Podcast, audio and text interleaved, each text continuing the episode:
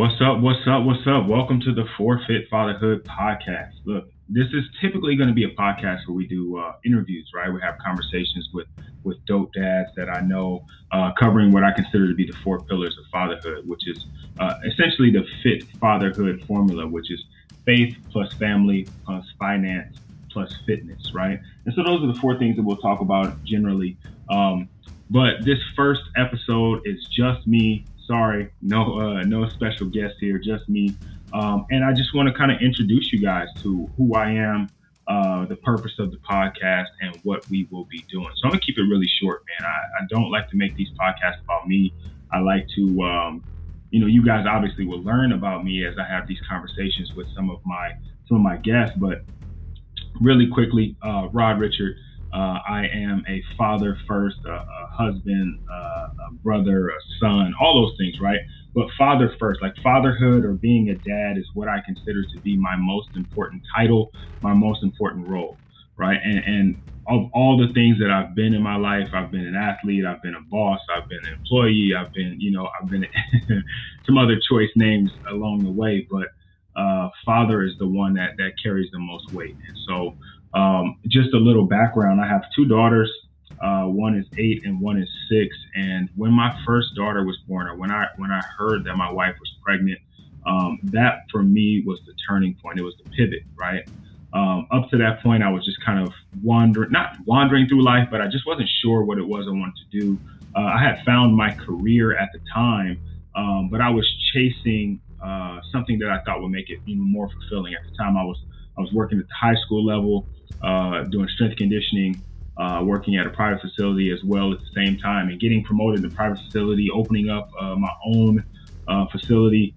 And uh, then I got the opportunity to work with the New York Mets. So I stepped away from that because, again, I was chasing what I thought was the big thing, right? Being a professional strength and conditioning coach to me at the time was the top tier.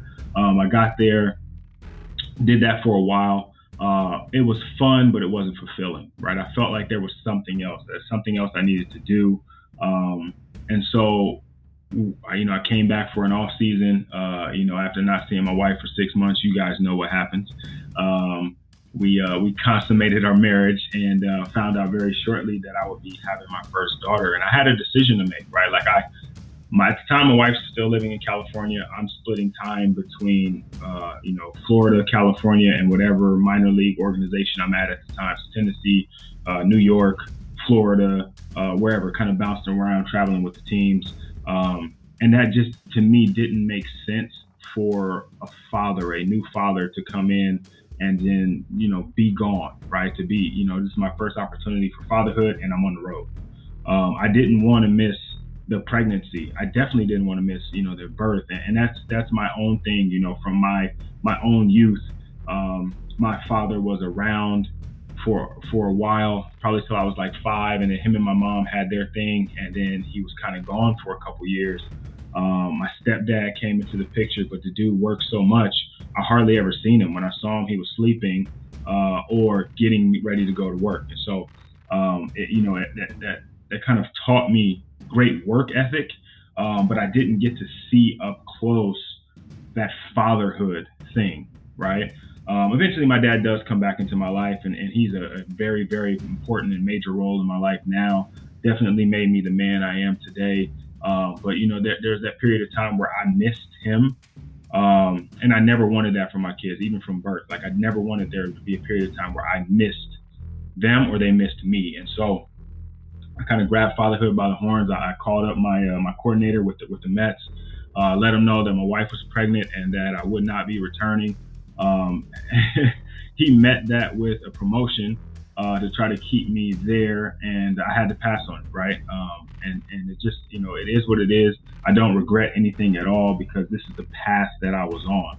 Um, so I come back to California, um, and you know, I'm kind of I, I jumped back in with the company I was with uh, before I left, but then I get an offer and an opportunity to work at the college level, um, and so I, you know, again chasing something. Uh, you know, I didn't want to go back to working with high school kids. So I'm like, okay, I went to the professional level. What's the next level down? It's college. It's a similar situation. I get there. I like the kids. I like the opportunity, but it's just not what I wanted, right? It wasn't as fulfilling for me as I thought it was going to be. Um, and so I'm like, okay, well, where can I take my career in strength conditioning and affect change and be uh, be fulfilled, right? And so I, I, look at you know all the different levels that I've been at at that point, and I'm like, all right, I'm going to work with youth because if I work with youth, I get an opportunity to really impact. When you're working with professional athletes, they're already at the top of their game. Um, you're just managing them, making sure that they don't get hurt, right? In college, you do get some growth out of those athletes. You get a kid to come in as a freshman has never touched a weight in his life, uh, and then you know by the time they're a senior, you have an opportunity to see that growth, but when you're working with an eight year old, right? And I've had the privilege of being in this thing long enough to have an eight year old, uh, you know, have them as their coach for the first time and then see that kid get drafted into the NFL uh, and Major League Baseball, which is which is really amazing. Uh, same thing with with female athletes. I've had female athletes go from being 10 years old to playing from the U.S. national team and winning gold medals. And so it's been a brilliant and, and, and an awesome uh, experience.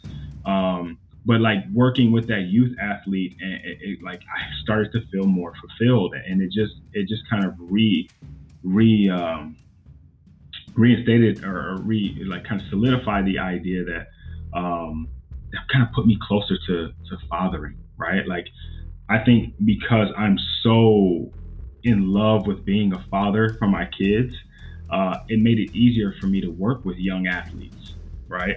Um, and so all of that just kind of giving you a background. Um, my passion is fatherhood, right? Like I feel like as much change as I've able I've been able to affect in working with thousands of athletes over the last 13 years, um, I or 14 years actually, I have uh, an opportunity to make an even greater impact if I can impact the fathers of the world because you guys are the ones that are going to guide and lead the next generation of, of people, right?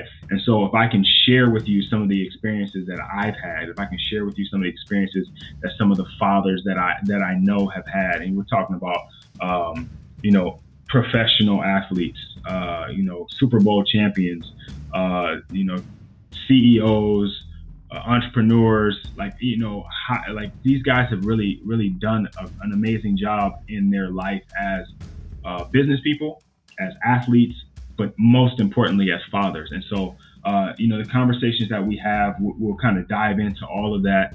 Um, we'll, we'll, get into, you know, how how faith can, can kind of guide you in the way that you lead your children. Um, we talk about, you know, your family structure. What does that look like? Um, how does that work? Because everybody's got something a little different, right? And, and so you know, maybe you connect with my situation. You know, I'm a father, I got a wife, I got two daughters, right? Maybe you're a girl dad, and that makes sense to you. Or maybe you, you, you know, you connect with one of the fathers that I'm talking to. He's got, you know, got boys, or a guy that's got five or six kids. Um, you know, we'll talk about finance, we'll talk about investing, we'll talk about, you know, real estate and, and business and entrepreneurship because these guys are doing it right? Um, and we'll talk about fitness. Obviously, as a strength and conditioning coach, I can't get too far away from fitness, but I think one of the things that we miss when we talk about leaving a legacy for our kids is we talk about leaving finances, or we talk about leaving real estate, or we talk about leaving life insurance, but uh, knowledge is one of the things that I think we leave as a legacy, right? All the things that we know, right? Don't just give them money, teach them how to make it too, right? Uh, but then fitness as well, because for me, with my children, like they see me in, in the gym all the time, they see my wife and myself working out, and they just they just gravitate towards it, right? If we're talking about having a longer time with our kids, being a father for as long as possible, then we got to be physically fit, right? We have to make sure that we're taking care of our bodies so we have time to take care of our kids. And if we can instill that same mindset and mentality, right, our goal as, as a father is to protect our family what better way to protect them than to teach them how, how to have a long lasting lifetime through healthy eating habits, through health, you know, uh, uh, exercise that's continuous, um, that they can kind of take through their whole life, uh, whether they're athletes or, or just, you know, average, uh, average people. Right. And so, um, those will be the things that we cover. Again, like I said, I'm gonna keep this one short. I'm not gonna go too deep on it. Um, probably wrap it up here in a few minutes, but I just want to say, number one, thank you for listening to the first episode. Um, stay tuned.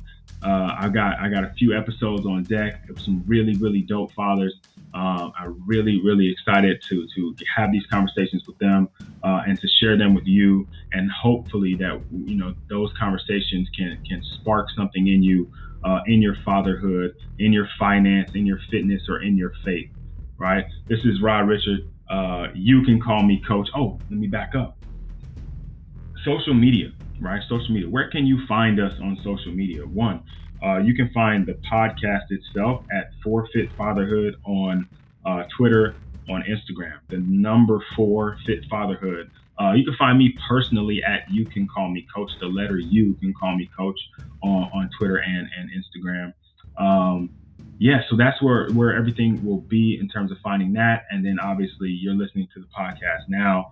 Um, we're streaming everywhere, uh, so hopefully you're able to uh, you know pick your your favorite listening platform, uh, find the podcast, like, subscribe, share, let other dads know, let your dads group know. Drop the link in your group chat. You know the one where you guys talk about stuff you don't want your wife to know, where you guys are ribbing each other constantly. Um, that one, right? Or the, the sports group chat that you talk about, or, or your kids, uh, your kids team where the dads get together and watching the game. You guys all stand and talk about how the coach can't coach or how the ref had a bad call. Uh, that group of guys, right? Share this with them. Let them know that you had a dope podcast that you're listening to um, that is strictly for fathers um, and, and, you know can really be beneficial to them. All right. So thank you again, guys, for listening to episode one. This is the shortest these episodes will be. Every once in a while, I'll probably do a solo episode just as like a midweek thing. Um, but typically, the episodes, because there'll be conversations with me and another gentleman, or maybe even a couple, um, will be longer. So tune in. I'm excited. Hopefully, you're excited. Look forward to talking to you soon. Uh, hopefully, you're listening soon.